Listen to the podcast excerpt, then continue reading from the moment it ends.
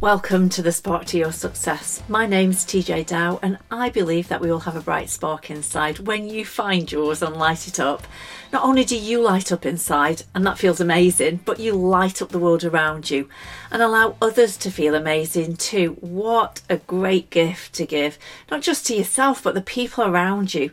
The Spark to Your Success podcast is designed to bring you a little inspiration, a little bit of insight, and bring some positivity into your day. So, welcome to this episode for young people and the young of heart. Last week, we talked about your value, values, and what you value. Hope you found it valuable or of value. And did you do the little exercise as well to find out what are your top values or standards? so that you know when you're upset because you're breaking your own rules or you get upset because somebody else inadvertently broke your rules and you they probably didn't even know that they were your rules so lots of interesting feedback from people about their values and what they value last week this week inspired by two conversations, both with young ladies, uh, one six and one 13.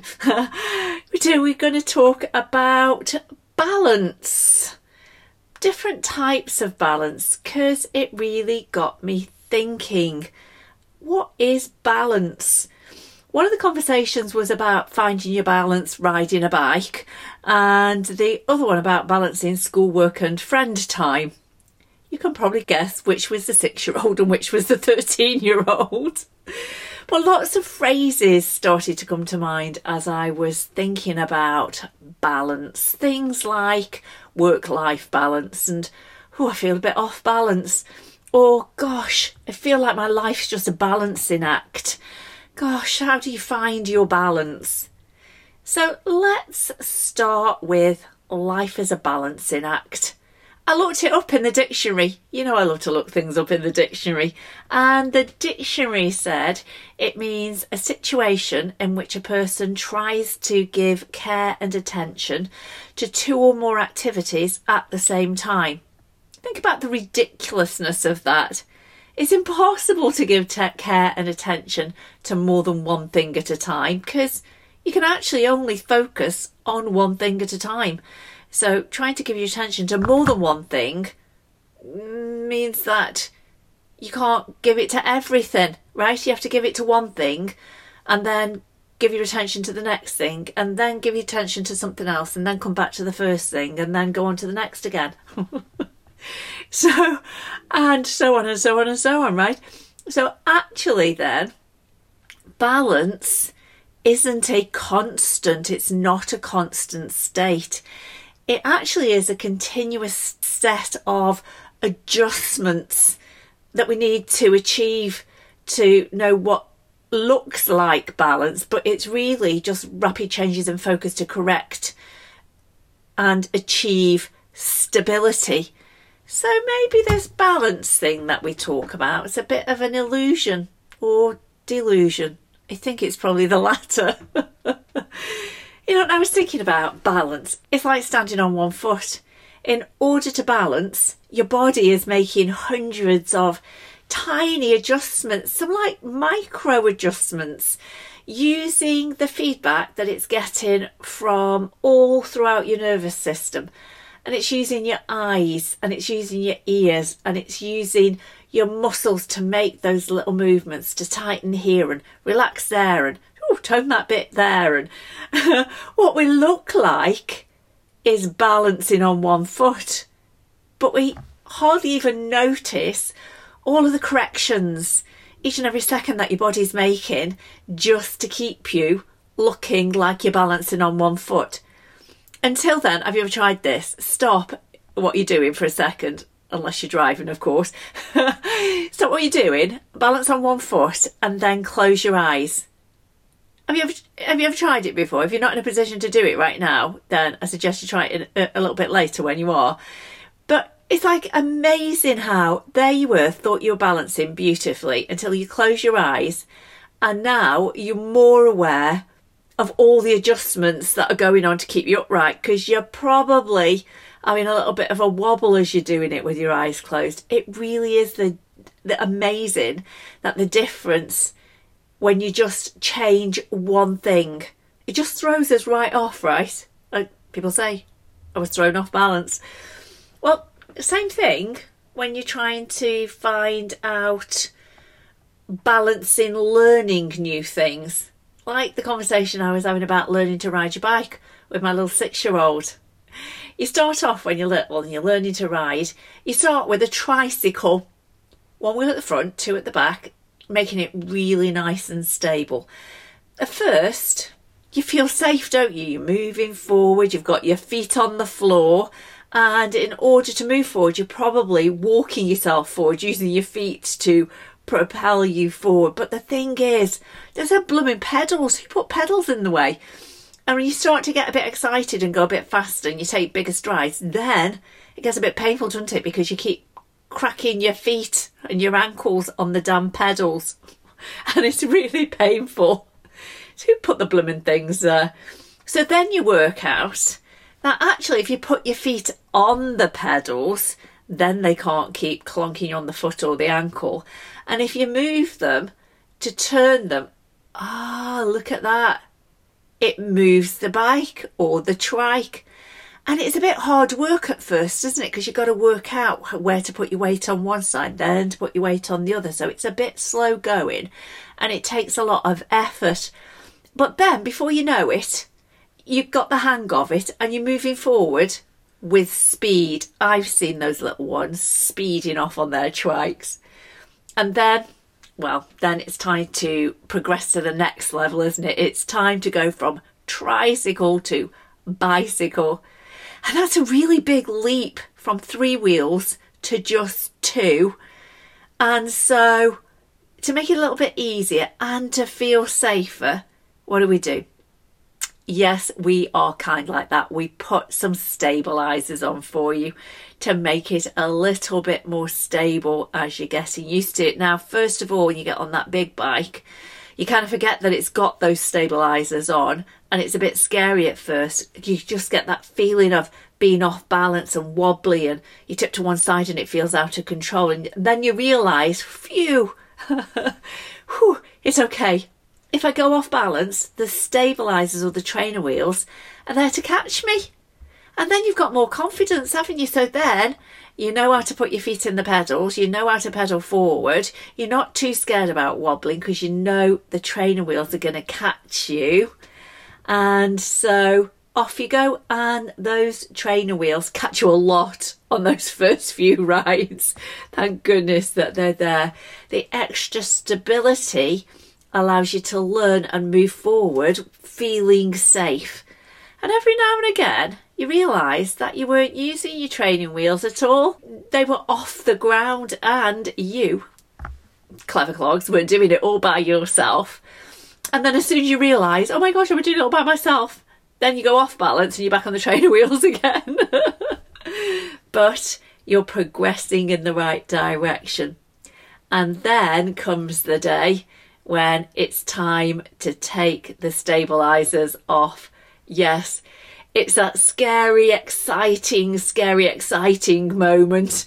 And for many, there follows a period of support, like your mum or your dad hold the, hold the back of your seat for you while you kind of get your your balance and, and trust yourself because you know the trainer wheels are not there.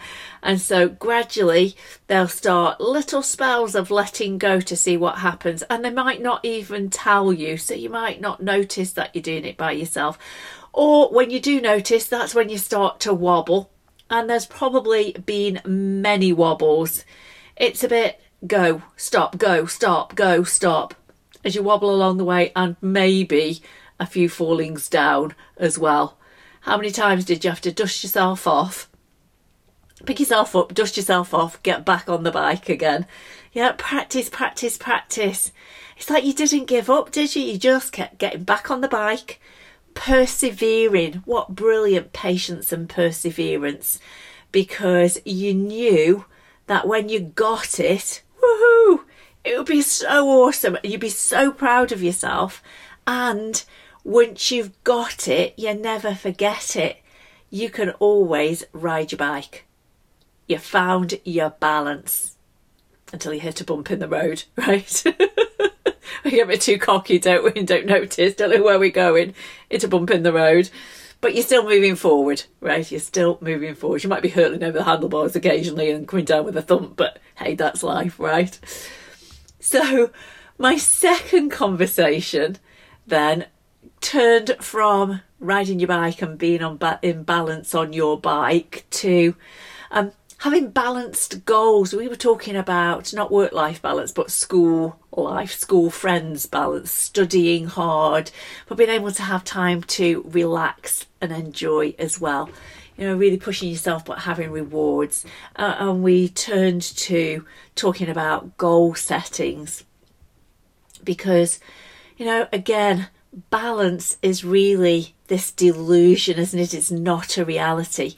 Because when we set goals here at the Spark to Your Success, then we think about balancing the go getter goals with the give me a break goals, the serious goals with the life's too short to take it all seriously goals, to mix being centered and focused with being able to just let go and laugh at yourself. And to do that, you have to set goals in a range of areas and aspects of your life. Now, that could be school, career, business, finance, relationships, hobbies, leisure time, self development, your health, and so on.